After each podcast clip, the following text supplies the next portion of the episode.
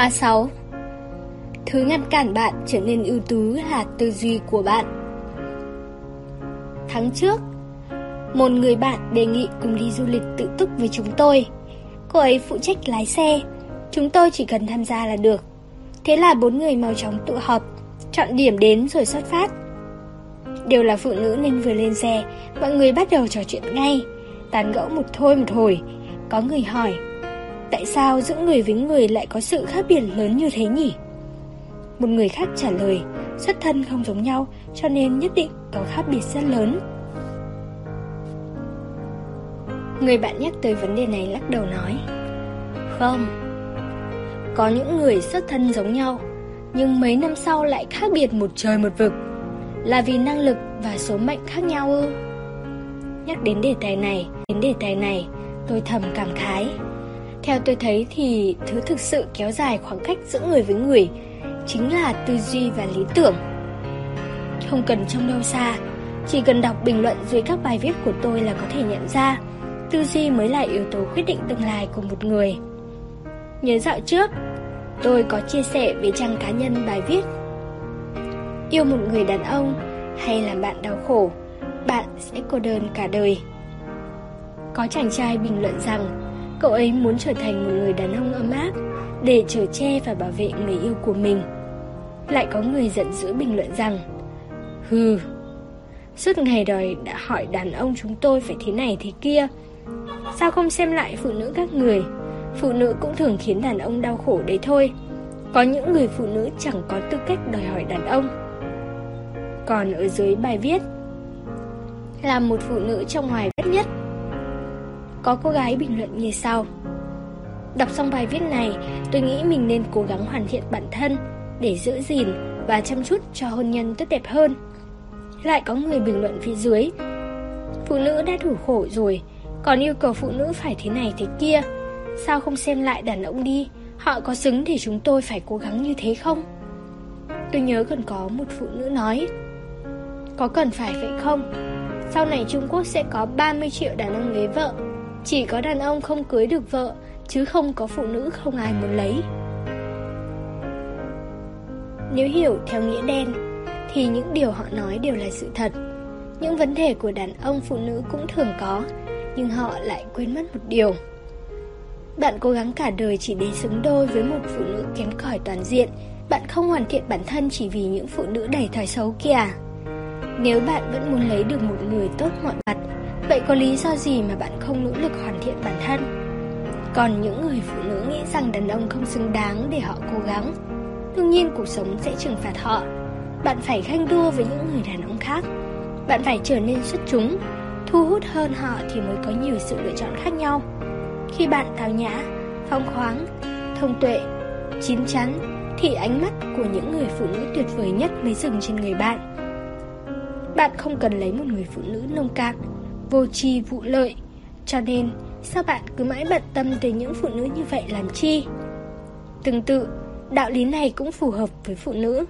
Tỷ lệ nam nữ ở Trung Quốc rất mất cân đối. Điều này quả thực giúp phụ nữ có ưu thế hơn khi chọn bạn đời. Nhưng đừng nghĩ nhờ đó mà bạn có thể bình chân như vậy. Trong mắt bất cứ thời đại nào, chỉ những cô gái tao nhã, tinh tế, ưu tú mới được những người đàn ông cũng tao nhã, tinh tế, ưu tú ưu ái coi trọng.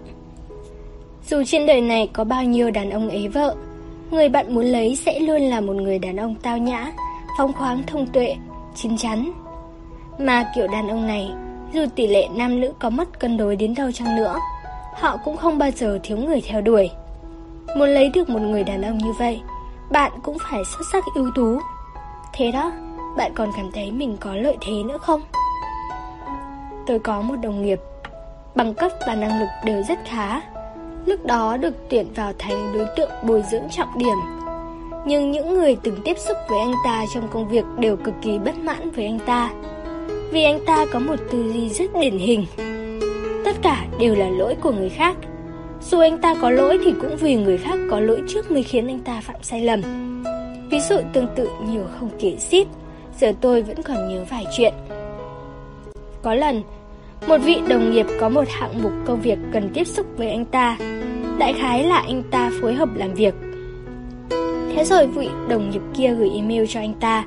Kết quả là anh ta không làm. Đến khi hỏi thì anh ta còn cả vú lấp miệng em. Sao anh lại gửi email cho tôi? Lẽ ra anh phải gọi điện cho tôi chứ? Vị đồng nghiệp kia kêu an. Tôi gọi điện cho anh rồi mà. Anh ta vẫn cãi. Anh gọi điện cho tôi rồi. Nhưng anh phải bảo trong điện thoại là có chuyện gì chứ? Nếu không làm sao tôi biết được là email nào? Vị đồng nghiệp kia cảm thấy đúng là mình cũng có trách nhiệm trong chuyện này. Cuối cùng đành gánh chịu trách nhiệm một mình. Còn có một lần, Công ty yêu cầu mọi người ở các bộ phận ra trung tâm thương mại rèn luyện thực tế. Chúng tôi đều tới, Ai cũng làm rất tốt. Chỉ có chỗ anh ta là phát sinh tranh chấp với khách hàng. Anh ta quên đưa quà tặng cho khách hàng. Bị khách hàng khiếu nại. Bình thường mọi người đều làm việc ở văn phòng Nên đúng là không nắm rõ quy trình của việc bán hàng. Có điều nếu gặp tình huống này Thì chỉ cần chân thành xin lỗi Rồi giải thích với khách hàng là xong. Nhưng anh ta khăng khăng nói khách hàng quá xấu tính Không chủ động nhắc tới quà tặng. Thế là khách hàng nổi giận khiếu nại lên tận tổng công ty. Xong tới cuối cùng, anh ta vẫn không nghĩ là mình có lỗi, mà cho rằng khách hàng này thuộc hàng cực phẩm. Lâu dần anh ta bị mọi người gán cho biệt danh Tổng Giám Đốc. Trong suy nghĩ của anh ta, anh ta chưa bao giờ sai. Không mua được nhà là vì giá nhà quá cao, không biết làm thứ nọ thứ kia vì từ bé không có điều kiện học. Không hoàn thành nhiệm vụ lãnh đạo giao là vì lãnh đạo giao nhiệm vụ quá khó, chứ không phải tại anh ta. Nói chung, sai lầm đều là tại người khác, còn điểm tốt đều thuộc về anh ta. Cuối cùng toàn bộ công ty từ trên xuống dưới chẳng có ai ưa anh ta. Một người không biết nhận lỗi, đương nhiên sẽ không tự kiểm điểm rồi cố gắng sửa đổi, càng không nghĩ tới việc hoàn thiện bản thân. Mấy năm sau, những người hồi đầu không bằng anh ta hầu như đều thăng chức, chỉ có anh ta suốt năm vẫn ở vị trí cũ. Anh ta cho rằng đó là vì lãnh đạo không có mắt Anh ta quá xui xẻo Lãnh đạo tuyển tuyển anh ta vào làm cảm thấy rất đáng tiếc. Rõ ràng năng lực không tồi, Nhưng kết cục lại như vậy. Tôi còn có một người bạn khác, Hôm nào đi làm cũng đi khắp nơi tìm người tán gẫu. Thỉnh thoảng, cô ấy cũng tới tìm tôi. Tôi hỏi khéo cô ấy, Sao lại có nhiều thời gian rảnh như vậy? Cô ấy đáp, Công việc rất nhàn hạ, nhiều chuyện không cần giao gấp, Cho nên cứ thong thả mà làm thôi. Tôi khuyên cô ấy nên đi học thêm vài thứ để hiểu biết nhiều hơn, Bồi dưỡng chuyên môn Cô ấy không đồng tình, Mà cho rằng lương tháng 3 cọc 3 đồng Có đáng để cô ấy phải đi học thêm không? Cô ấy hỏi, Tôi nghỉ việc rồi tự kinh doanh, Có phải sẽ tự do thoải mái hơn bình thường không? Tôi đáp, Mỗi ngày tôi làm việc hơn 10 tiếng đồng hồ, Cũng không thoải mái Cô ấy nói, nên cậu cố gắng hơn là đúng rồi Tôi không biết nên trò chuyện tiếp với cô ấy thế nào. Thiết nghĩ trong cuộc sống có rất nhiều người như vậy Lãnh đạo phải tăng ca làm việc là đúng. Ai bảo anh ta kiếm được nhiều tiền đây? Nhưng họ lại quên mất một điều Rất nhiều người đều có xuất phát điểm bình thường Rồi mới dần trở nên ưu tú chắc việt Không ai công thành danh toại ngay từ khi bắt đầu. Tôi nhận ra Có những người luôn kém cỏi hơn người khác. Không phải vì họ không có năng lực, mà vì cách thức tư duy đã kìm hãm họ. Kiểu người ấy dù có năng khiếu đến đâu cũng khó mà làm được việc lớn. Trên người họ luôn có đặc điểm này. Chưa bao giờ so sánh bản thân với những người ưu tú hơn. Con mắt họ chỉ dừng lại ở những người kém cỏi hơn mình. Họ luôn cho rằng bản thân mình tốt lên thì người này người kia sẽ được lợi. Họ không muốn phấn đấu trong công việc, bởi vì họ lấy lương thưởng của mình quá kém. Họ luôn giao cho lãnh đạo thành tích kém cỏi nhất, nhưng lại quên mất chính mình mới là người đang lãng phí cuộc sống. Họ không muốn nâng cao giá trị bản thân khi chọn bạn đời, vì họ cho rằng mình trở nên tốt đẹp hơn là sẽ giúp cho đám phụ nữ rác rưởi kia được lợi. Mà không biết rằng chỉ cần trở nên xuất chúng và thông tuệ, họ sẽ không cần sống bên những người phụ nữ vô tri kém cỏi như vậy. Nhưng vì họ từ chối trở nên ưu tú hơn, nên cuối cùng, họ chỉ xứng với những người bạn đời giống họ. Họ chưa bao giờ nghĩ rằng mình có lỗi. Dù họ có lỗi cũng là do người khác có lỗi trước. Dù cần sửa đổi thì cũng là người khác phải sửa đổi trước. Tư duy ra sao sẽ đối nhân xử thế như vậy. Cuộc sống của mỗi người đều phản ánh cuộc tư duy người đó. rồi dần dần bước về phía số mệnh tất yếu. Đây là lý do vì sao có câu, tính cách tạo nên số phận.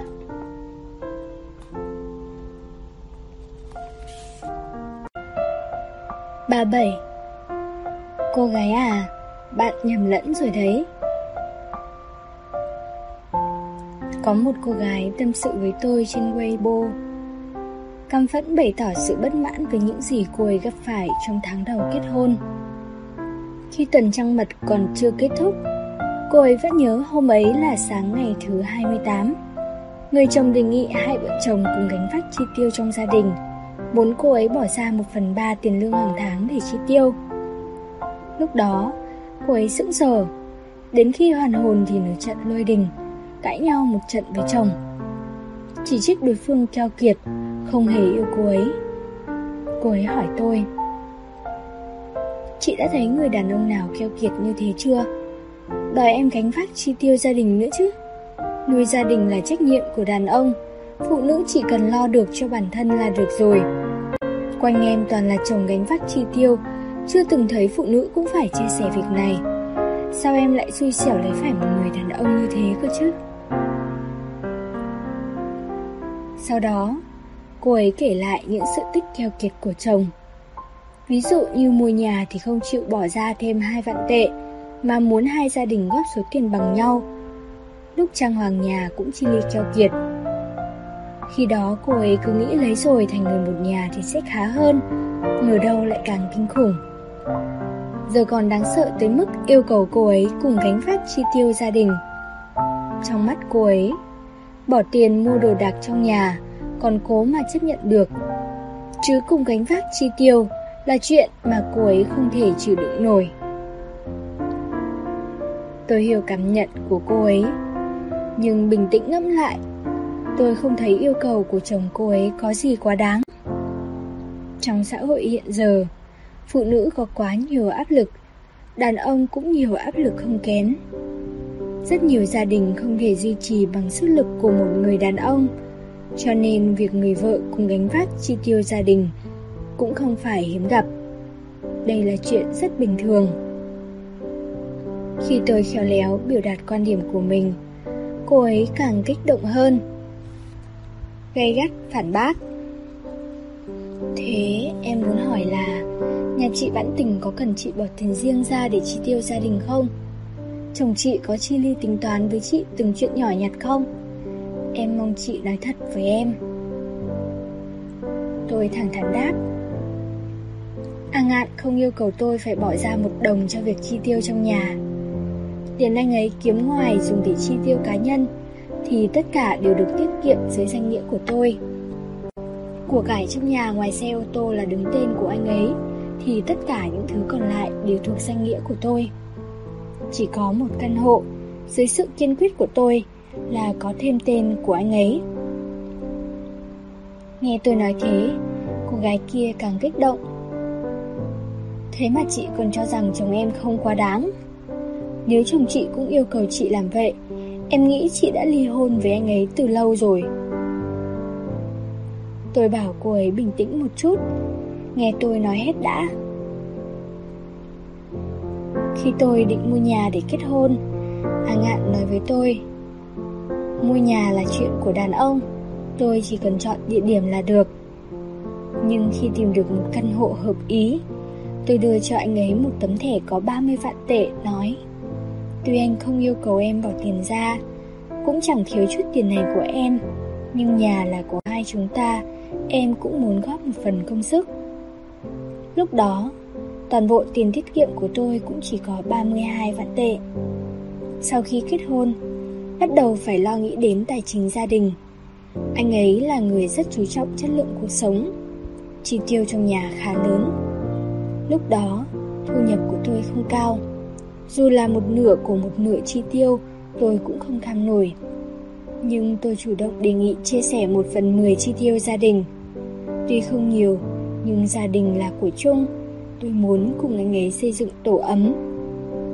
Khi anh ấy đã giao hết lương thưởng cho tôi, Việc tôi có chia sẻ chi tiêu hay không Chỉ là vấn đề hình thức mà thôi. Nhưng điều này cho thấy thái độ của tôi. Em không cảm thấy việc anh hy sinh là lẽ đương nhiên. Em sẵn sàng cố hết sức để cùng anh xây dựng tổ ấm của hai chúng ta. Sau đó, khi đi làm sổ đỏ, Anh ấy đề nghị chỉ cần đứng tên tôi là đủ. Nhưng tôi khăng khăng muốn thêm tên của anh ấy. Lúc người nhà tôi biết chuyện này, Họ bực lắm. Nhất là cô tôi, Chỉ muốn xách tay tôi lên mà chửi. Sao nhà này lại có loại ngu ngốc như cháu cơ chứ? Người ta phải tìm trăm phương ngàn kế để chiếm đoạt. Đây nó chủ động nhường cho cháu cháu còn đẩy ra ngoài. Cháu bị ấm đầu đấy à? Ngộ nhỡ có ngày nó thay lòng đổi dạ Cháu có hối cũng không kịp đâu. Về chuyện này, Tôi chỉ làm theo suy nghĩ của bản thân.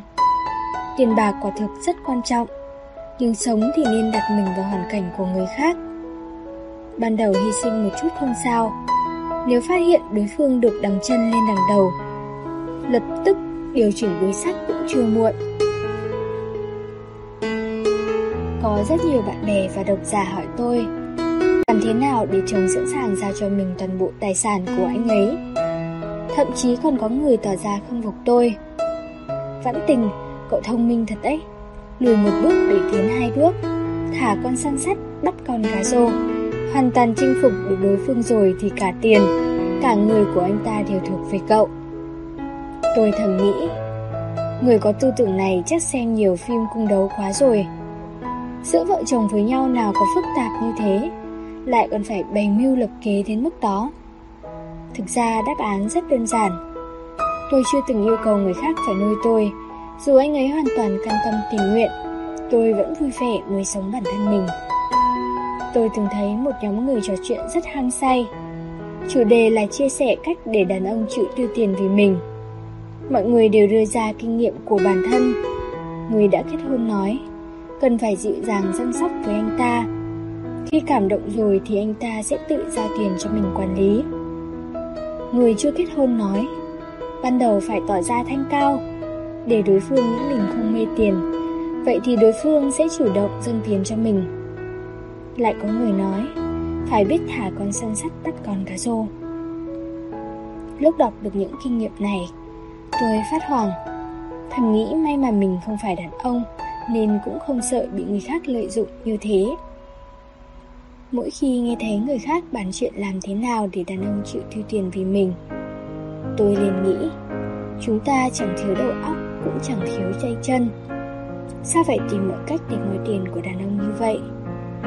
Thay vì nghĩ trăm phương ngàn kế để moi tiền của đàn ông, Chỉ bằng cứ dùng hết sức lực để gây dựng sự nghiệp của mình. Kiểu gì cũng có thành tựu. Cũng có cô gái nói, Không phải em tham tiền của anh ấy, Nhưng em biết tiền của đàn ông không để mình dùng Thì cũng cho người khác dùng. Em sợ anh ấy chơi bời bên ngoài. Nhưng cô bé ơi, Có lẽ em không hiểu được điều này. Giữa hai con người, Một người độc lập, Tự tin, Có năng lực, Có lý tưởng Và một người Luôn tìm mọi cách để moi tiền của anh ấy. Em nghĩ con người nào sẽ thu hút anh ấy hơn? Nếu con người trước còn chưa thu hút được anh ấy, Thì con người sau cũng đừng có mơ. Nếu đi sâu vào góc độ tâm lý học, Thực ra cũng không khó lý giải. Phụ nữ hay đòi hỏi thường chẳng đạt được nhiều thứ hơn phụ nữ tự thân nỗ lực, Vì không ai thích bị lợi dụng cả. Chúng ta chỉ sẵn lòng hy sinh cho những người không ngô mục đích lợi dụng chúng ta. Diệp Thư từng nói một câu rất nổi tiếng. Chúng ta chỉ thích những người hy sinh cho chúng ta. Còn những người muốn chúng ta hy sinh cho họ, Chúng ta căm ghét họ. Thực ra đàn ông hay phụ nữ đều thế cả thôi. Ai sống trên đời cũng phải đối mặt với hai vấn đề. Mình muốn lấy người thế nào? Và mình có thể lấy được người thế nào? Muốn lấy là một chuyện. Có thể lấy được hay không lại là chuyện khác Mục tiêu cuối cùng của tất cả phụ nữ đều là lấy được một người đàn ông vừa giàu có Phóng khoáng Vừa yêu thương mình hết lòng nhưng bạn thân mến, chúng ta phải cho họ lý do để yêu chúng ta chứ. Mấy tình tiết như một cô gái có IQ siêu cấp, IQ cực kém, tính cách nhạt nhẽo mà vẫn được nam chính đẹp trai ngạt thở, giao nứt đố đủ vách, Yêu tới chết đi sống lại, Chỉ có trong tiểu thuyết ngôn tình mà thôi. Thực tế thì chờ đợi 100 năm cũng chẳng xuất hiện được một người như vậy. Thay vì mơ mộng không thực tế như thế, Chỉ bằng nghĩ cách tự lập, tự cường. Khi bạn vừa độc lập, vừa ưu tú, Đương nhiên sẽ có đàn ông vắt cả đống tiền tới lấy lòng bạn.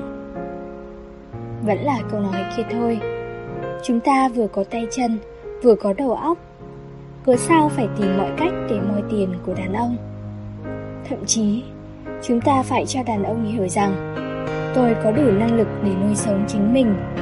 Tôi chấp nhận tiêu tiền của anh, Đó là vì tôi yêu anh. Bởi lẽ, không phải ai cũng có cơ hội được tiêu tiền vì tôi.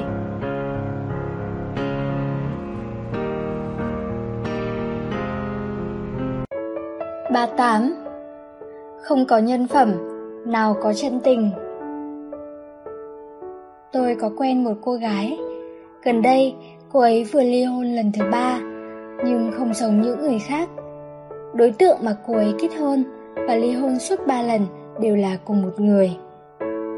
Khi mới tốt nghiệp, cô ấy quen một chàng trai có gia cảnh khó khăn. Lúc đó cô ấy thấy anh ta rất tốt với mình. Gia cảnh tốt hay không cũng không phải việc anh ta có thể lựa chọn. Thế là cô ấy kiên quyết lấy anh ta. Sau khi kết hôn, hai người khởi nghiệp từ bàn tay trắng. Khi sự nghiệp vừa khởi chắc, người đàn ông kia liền yêu người phụ nữ khác.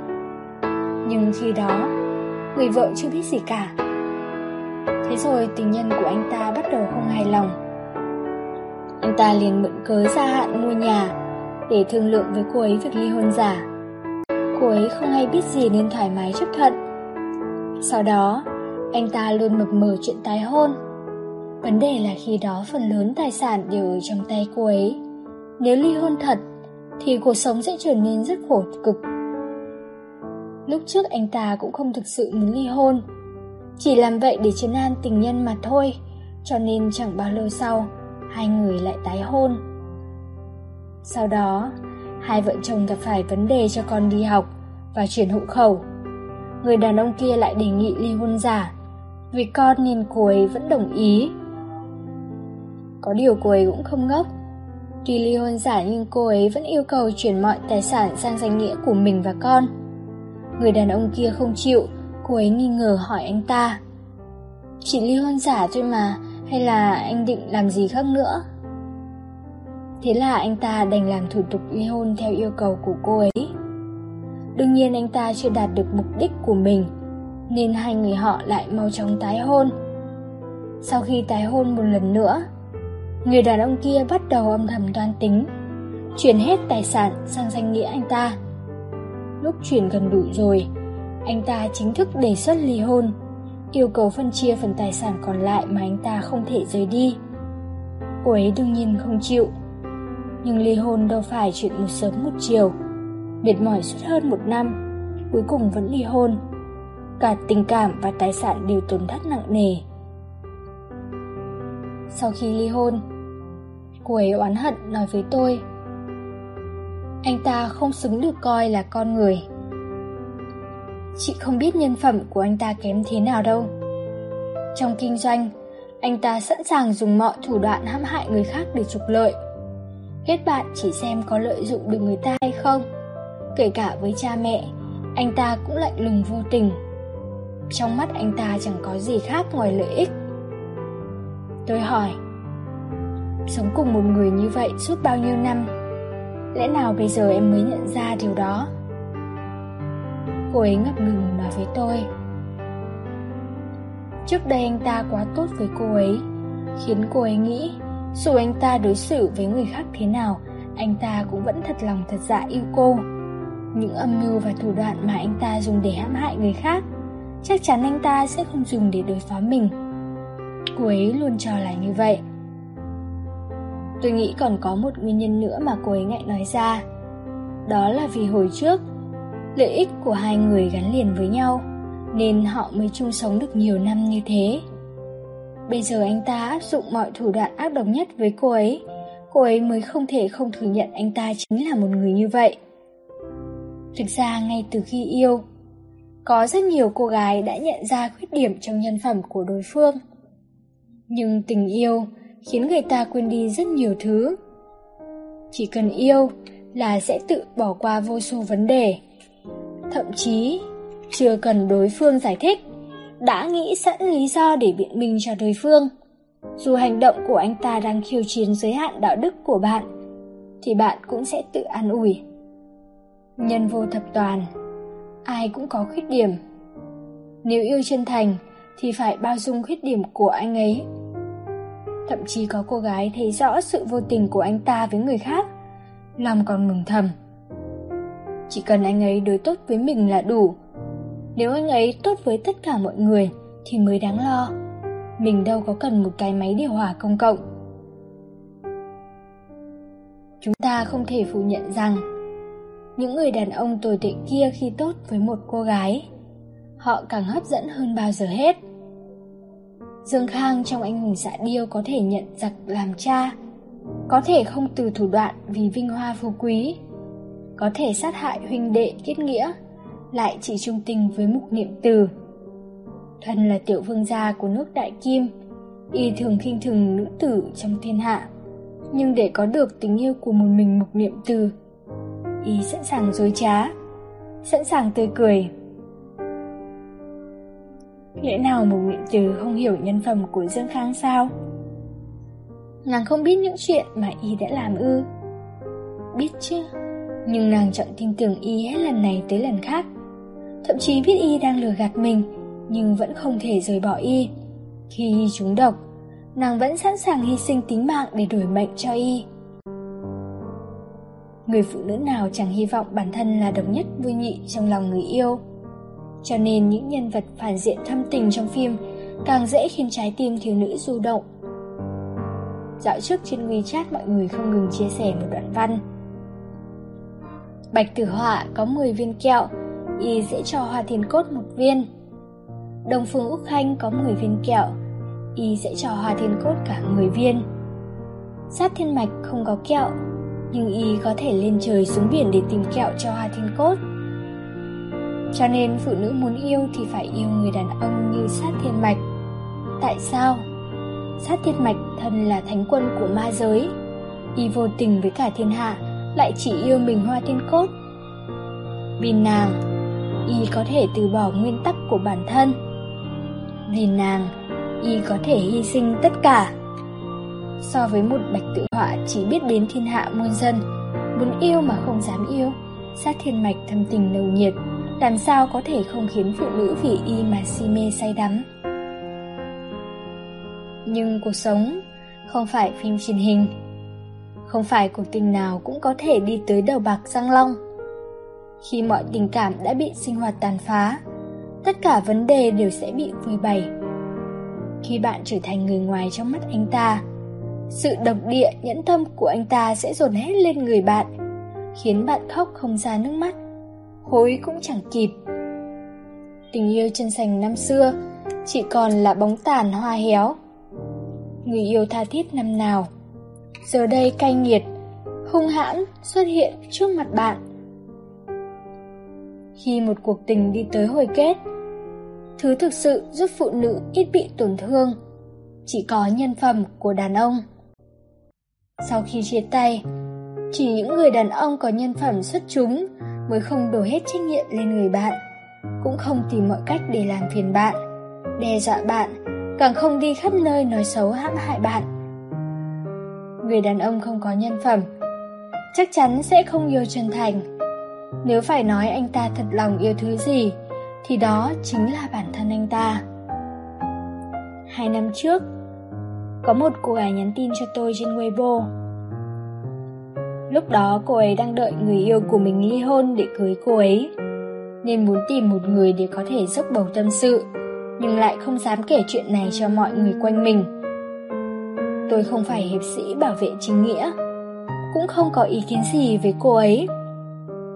Cô ấy nói với tôi, người đàn ông kia chưa thể ly hôn được là vì tài sản anh ta muốn ly hôn thật êm thấm sau đó cô ấy và anh ta có thể bắt đầu những tháng ngày hạnh phúc nhưng vợ của anh ta sao có thể để cho anh ta toại nguyện Bởi vậy, anh ta định sử dụng chiến tranh lạnh để ép vợ chấp nhận ly hôn. Trong lời kể, cô ấy tỏ ra rất bất mãn với người vợ, cho rằng người phụ nữ đó quá ham tiền. Tôi hỏi khéo cô ấy, một người đàn ông cư xử cặn tàu giáo máng với người mình từng yêu như vậy, cô ấy không thấy anh ta đáng sợ à?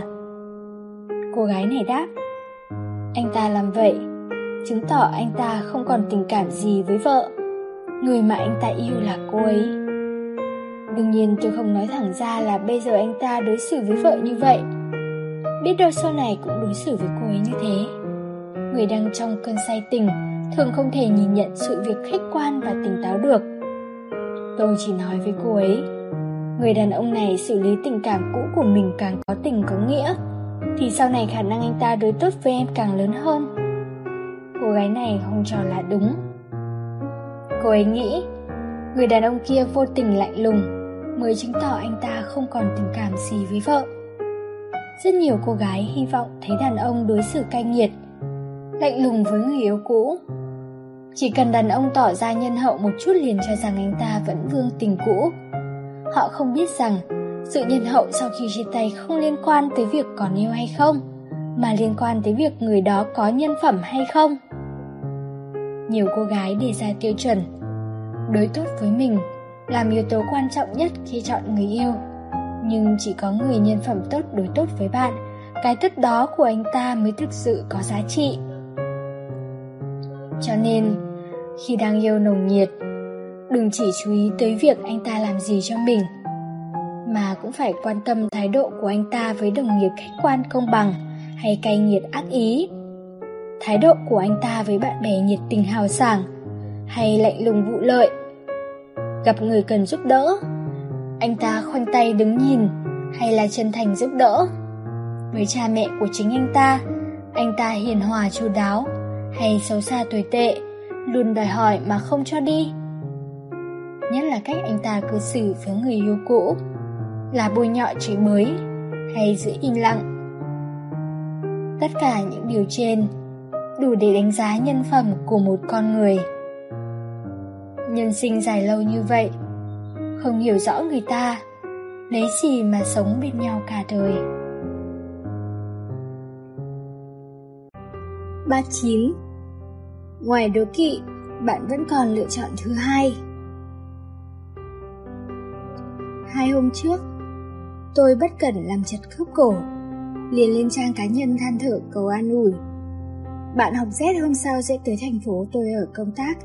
Cô ấy nhắn cho tôi là phải tới hỏi thăm tôi, tiện thể ôn lại chuyện xưa.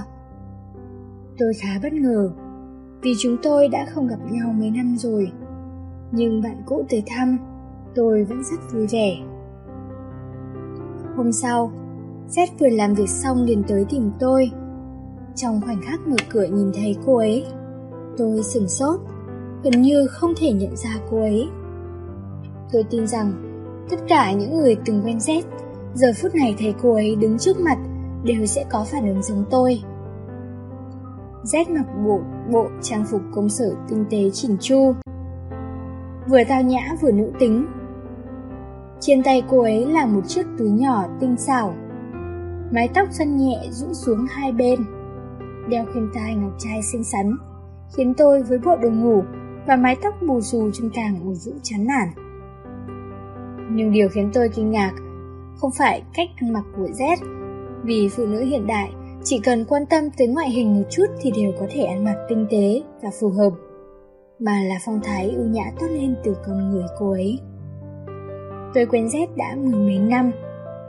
Chúng tôi là bạn học thời đại học. Từ những vùng đất khác nhau lên thi đại học ở Thượng Hải.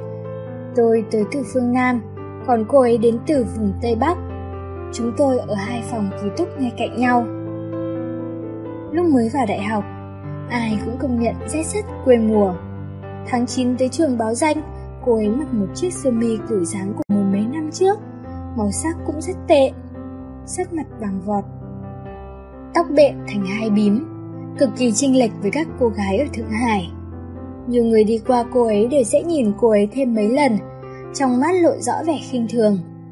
Nhưng điều khiến Z bị chế giễu nhiều hơn cả đó là tiếng Anh và tiếng phổ thông của cô ấy đều đặc sệt giọng địa phương.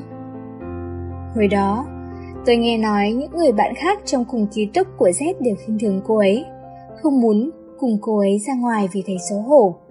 Bởi vậy Z luôn lùi thủ một mình. Khoảng một tháng sau, vào cuối tuần, trong phòng ký túc chỉ còn tôi và một cô bạn nữa.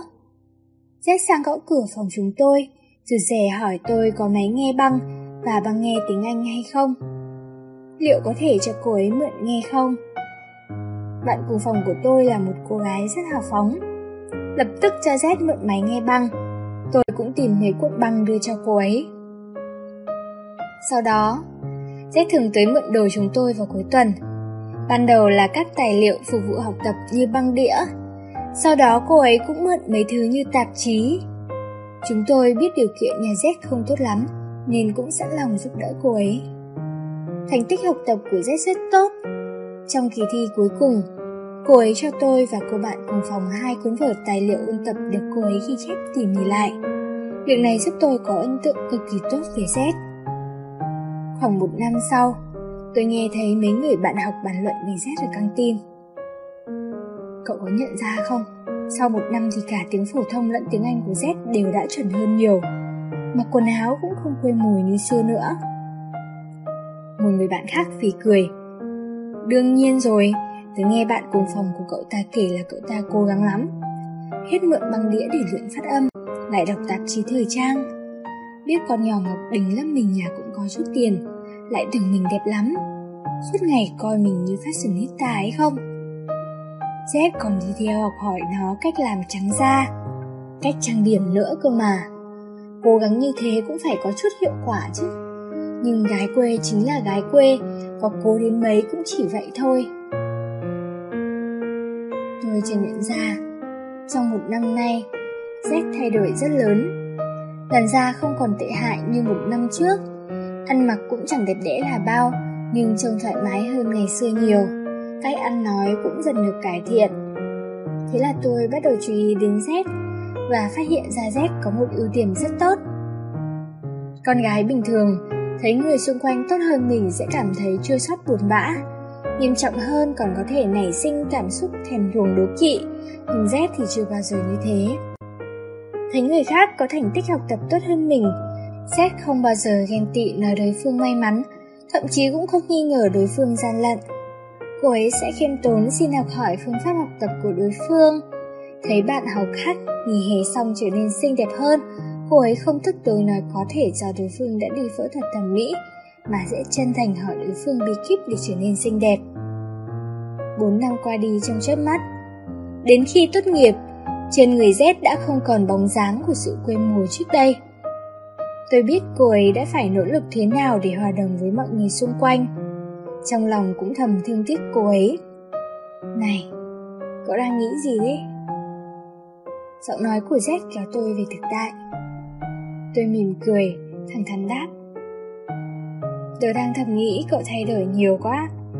Nếu biết sớm bây giờ cậu đẹp thế này, lúc nãy tớ cũng ăn mặc cho chỉnh chu để đáng tiếp cậu. Z cười rất thoải mái. Không cần đâu, cậu làm vậy thì đâu còn giống người bệnh nữa. Dưới ánh mắt hiếu kỳ của tôi, Jack bắt đầu kể lại những chuyện cô ấy gặp trong mấy năm qua. Sau khi tốt nghiệp, cô ấy vào làm việc tại một doanh nghiệp nước ngoài. Tuy trong 4 năm đại học, cô ấy đã cực kỳ nỗ lực để hoàn thiện bản thân, cũng cho là mình đã thay da đổi thịt. Nhưng bước vào doanh nghiệp nước ngoài kia, cô ấy mới nhận ra lịch sử lại tái diễn, cô ấy vẫn là con vịt xấu xí, thô thiển quê mùi nhất. Sau tháng hụt hẫng ngắn ngủi, cô ấy bắt đầu quan sát mọi người quanh mình. Đồng nghiệp được lãnh đạo xem trọng nhất làm việc như thế nào? Đồng nghiệp được yêu quý nhất đối nhân xử thế ra sao? Cô gái xinh đẹp thời thượng nhất ăn mặc kiểu gì? Cô gái kinh tế dịu dàng nhất thường thích làm chuyện chi? Khi người khác khen tị nói đồng nghiệp được lãnh đạo xem trọng, chắc chắn là kẻ giỏi nịnh hót. Đồng nghiệp được yêu quý nhất giả dối hai mặt, thì rét lại lừa xác với tốc độ cực kỳ nhanh chóng. Cô ấy khiêm tốn xin các đồng nghiệp xuất sắc hơn mình giới thiệu sách học, chỉ bảo công việc, cũng chân thành khen ngợi người khác. cố gắng tiếp thu sở trường của bọn họ. Khi những đồng nghiệp chỉ biết đố kỵ còn đang tiếp tục đố kỵ, Z đã trở thành nhân viên tiến bộ nhanh nhất công ty. Cô ấy đã dùng sự khiêm tốn, hiếu học, nỗ lực của mình để trở thành một trong những nhân viên được lãnh đạo đánh giá cao nhất. Cho tới một ngày, cô ấy cũng trở thành đối tượng được người khác hâm mộ ước ao. Z đã lội một dòng đầy hoàn mỹ như vậy đây. Nhìn Z tao nhã ngồi trước mặt mình, tôi tán thưởng sự thông tuệ và phóng khoáng của cô ấy. Cô ấy lựa chọn cho bản thân một con đường khác, mau chóng giúp bản thân thành công. Sau khi tiện xét về, tôi chợt nghĩ tới một người bạn khác là Tổng Giám đốc Hà. Năm năm trước, Tổng Giám đốc Hà còn chưa phải Tổng Giám đốc. Xung quanh cậu ấy toàn là những người bạn ở cấp độ giống cậu ấy. Sau đó, có một người bạn xin nghỉ việc để khởi nghiệp và thành công lớn. Khi những người khác âm thầm đố kỵ, thì Tổng Giám đốc Hà lại chân thành chúc mừng người bạn đó. Khiêm tốn xin được chỉ bảo kiến thức xã hội, con đường làm giàu. Thế là Tổng Giám đốc Hà trở thành người thứ hai có sự nghiệp thành công rực rỡ. Rất nhiều người tỏ ra thiếu thiện ý với sự thành công và hạnh phúc của người khác, nhưng thái độ khác biệt, kết cục cũng không giống nhau. Thấy người khác khoe hạnh phúc, đừng vội nghĩ khoe hạnh phúc sẽ chết hiểu. Hãy giữ vững tinh thần và hỏi đối phương cách để giữ được hạnh phúc chẳng phải là càng tốt hơn sao? Thấy người khác thành công, kiềm chế sự ghen tị trong lòng và hỏi đối phương kinh nghiệm để thành công chẳng phải là có ý nghĩa hơn à? Thấy bạn mình đột nhiên lấy được một anh chồng đẹp trai giàu có, có cô gái sẽ tức tối soi mói bóc mẽ, bóc mẽ tới mức biến hình tượng đối phương thành một ả đàn bà âm hiểm xấu xa, rồi thầm nguyền rủa. Xem ạ có thể hạnh phúc đến bao giờ, mới thấy tâm lý được cân bằng. Nhưng cũng có cô gái sẽ học tập ưu điểm trên người đối phương, rồi từ từ tu dưỡng bản thân. Bởi vậy, những cô gái đố kỵ soi mói sẽ mãi là những kẻ canh nghiệt kém cỏi. Còn những cô gái biết học hỏi lại thường tìm được hạnh phúc thuộc về chính mình. Phụ nữ thông minh sẽ không đố kỵ, vì họ biết đố kỵ chẳng khiến đối phương mất mát thứ gì, cũng không giúp bản thân được thêm điều gì, mà chỉ khiến cuộc sống hiện tại ngày càng đi xuống mà thôi. Bởi vậy, họ sẽ chỉ học tập ưu điểm từ đối phương. Thực ra, trên thế gian này có quá nhiều người xuất sắc hơn chúng ta. Đố kỵ mãi cũng chẳng để làm chi. Ngoài việc đố kỵ, chúng ta còn có lựa chọn thứ hai. Chỉ cần chúng ta chân thành thật lòng, động cơ lương thiện, biết cách cảm ơn. Trên đời luôn có rất nhiều người sẵn sàng vô tư chia sẻ kinh nghiệm của họ cho chúng ta.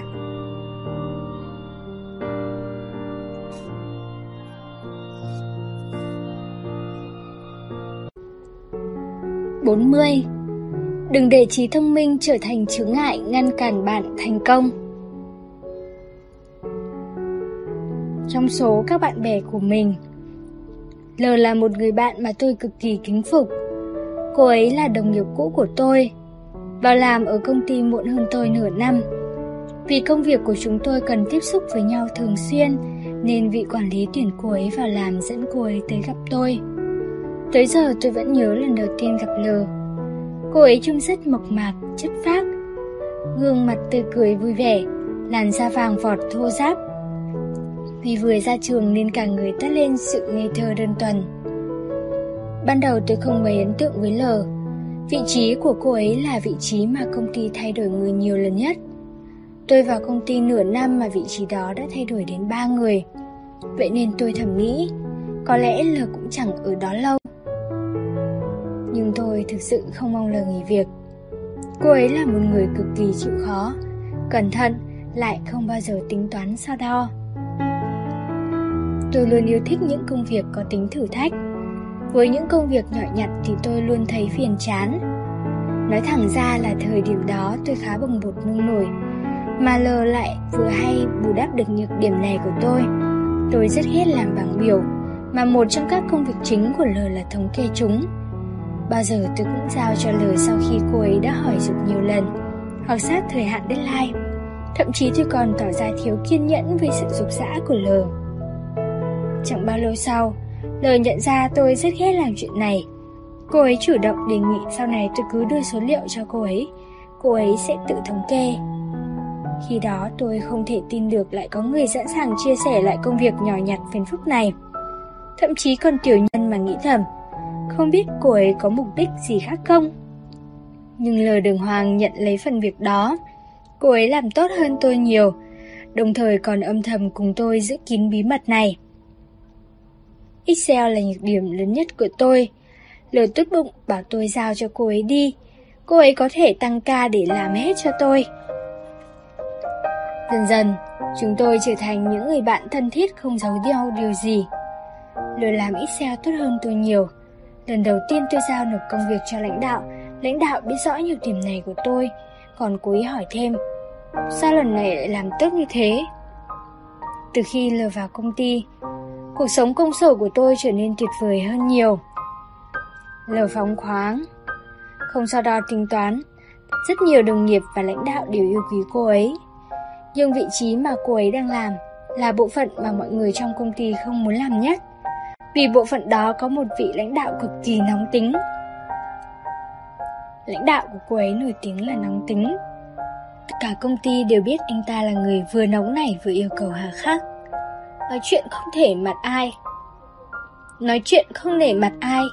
Những nhân viên cũ nghỉ việc cũng có nguyên nhân rất lớn là vì tính tình của anh ta. Nhưng bên cạnh đó, năng lực của anh ta cực kỳ xuất chúng.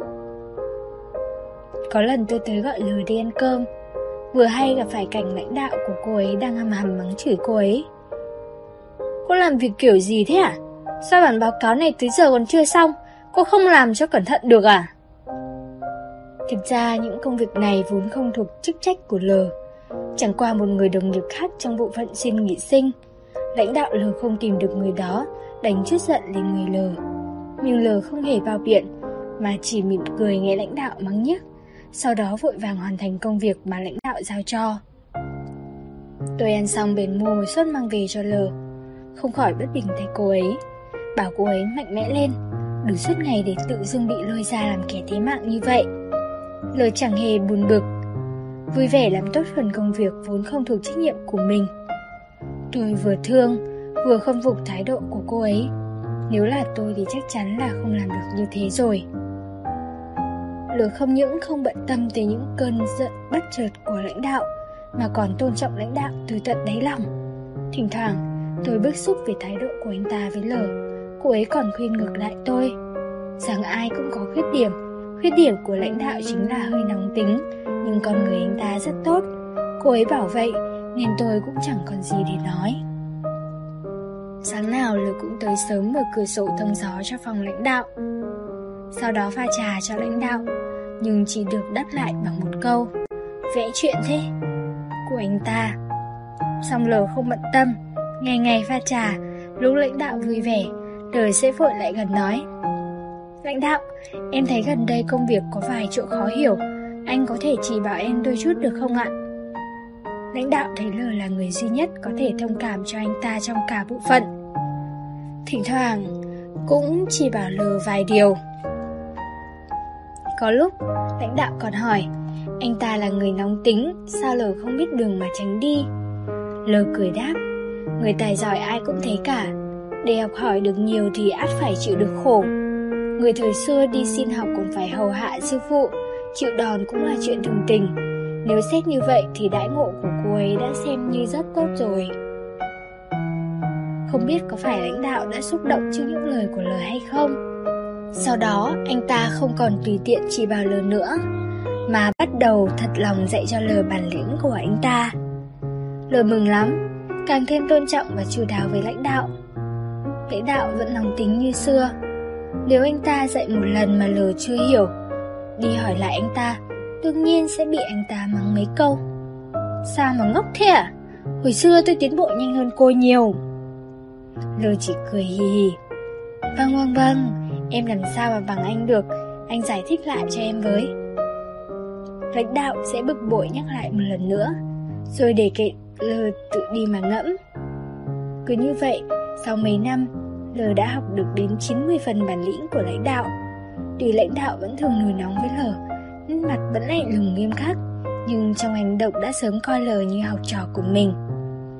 Khi tôi nghỉ việc, L đã trở thành trợ thủ đắc lực của lãnh đạo. Hiện giờ cô ấy đã gây dựng được sự nghiệp của riêng mình. Năng lực chuyên môn cũng rất giỏi, khiến nhiều nhân vật chuyên nghiệp của ngành nhìn với con mắt khác. Sự khoan dung rộng lượng của L cũng làm những người từng hợp tác với cô ấy quyết tâm muốn hợp tác tiếp với cô ấy. Trong mắt mọi người, hợp tác với người khác sẽ có rủi ro, nhưng hợp tác với L thì chắc chắn không sợ chịu thiệt. Dưới hoàn cảnh kinh tế mọi ngành đều trì trệ, lợi nhuận của công ty L vẫn tăng nhanh với tốc độ tên lửa. Có người nói đây là thế giới, nơi mà người ngốc nghếch thống trị người thông minh. Lý do giúp người ngốc nghếch thắng lợi là bởi vì họ quá ngốc, không bao giờ đánh giá bản thân quá cao, không thường lập mưu nghĩ kế, càng không so đo được mắt. Hồi nhỏ xem phim anh hùng xạ điêu, tôi luôn tưởng rằng Hoàng Dung là người thông minh nhất bộ phim. Có đợt, tôi rất mong trở thành người giống nàng ấy, thông minh tuyệt đỉnh, hiểu rõ hết thảy. Xong dạo trước xem lại bộ phim này, tôi lại cho rằng Quách Tĩnh mới là người thông minh nhất. Trong mắt người đời, Quách Tĩnh không những không thông minh, còn có phần ngu ngốc. Nhưng một tiểu tử ngu ngốc như vậy, cuối cùng lại trở thành vị đại hiệp bang danh thiên hạ. Hắn có thể lấy được cô nương thông minh nhất thiên hạ là Hoàng Dung, trở thành đệ tử của một trong ngũ tuyệt là Hồng Thất Công, lại làm con rể của Hoàng Dực Sư. Tất cả những người này đều thông minh hơn hắn cả trăm lần, nhưng cuối cùng họ đều trở thành người giúp đỡ hắn trên con đường trưởng thành. Trong khi đó, Dương Khang và Âu Dương Khắc thông minh gấp trăm lần quách tĩnh, nhưng lại không được nhiều người trợ giúp như hắn. Rất nhiều người cho rằng tiểu tử ngốc nghếch này thật may mắn, song sự thật là chỉ nhờ vận may ư. Hắn nhận được sự giúp đỡ của nhiều người như vậy, cũng vì hắn ngốc, hắn không âm hiểm độc ác như Dương Khang, cũng không lắm mưu nhiều kế như Âu Dương Khắc. Hắn đối xử với tất cả mọi người theo một tiêu chuẩn, rộng lượng chân thành, đơn thuần lương thiện.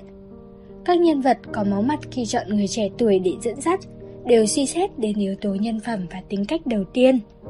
Bạn có thể không thông minh, nhưng nhất định phải bền gan vững trí khiêm tốn, hiếu học. Đương nhiên, ý tôi không phải người thông minh nào cũng có vấn đề về nhân phẩm, nhưng người thông minh hầu như đều tự cao tự đại, thậm chí kiêu ngạo từ trong tiềm thức. Họ đương nhiên không chịu, cũng không muốn hạ thấp bản thân. Người có sở trường ta có sở đoàn đây là đạo lý mà ai cũng hiểu nhưng cậy sở trường của chính mình khinh sở đoàn của người khác cũng là bản tính của rất nhiều người chính sự kiêu ngạo ấy đã khiến nhiều người thông minh không đạt được thành tựu bằng những người bình thường lão tiên sinh kim dung cũng từng viết trong sách người thông minh vì tâm tư quá nhạy bén trong đầu luôn có trăm ngàn ý nghĩ thực sự khó mà tinh thông tất cả mọi thứ lại không bằng người ngu ngốc chuyên tâm hết lòng, tập trung vào một việc. Bởi vậy, đừng để trí thông minh của bạn trở thành chứng ngại ngăn cản bạn thành công.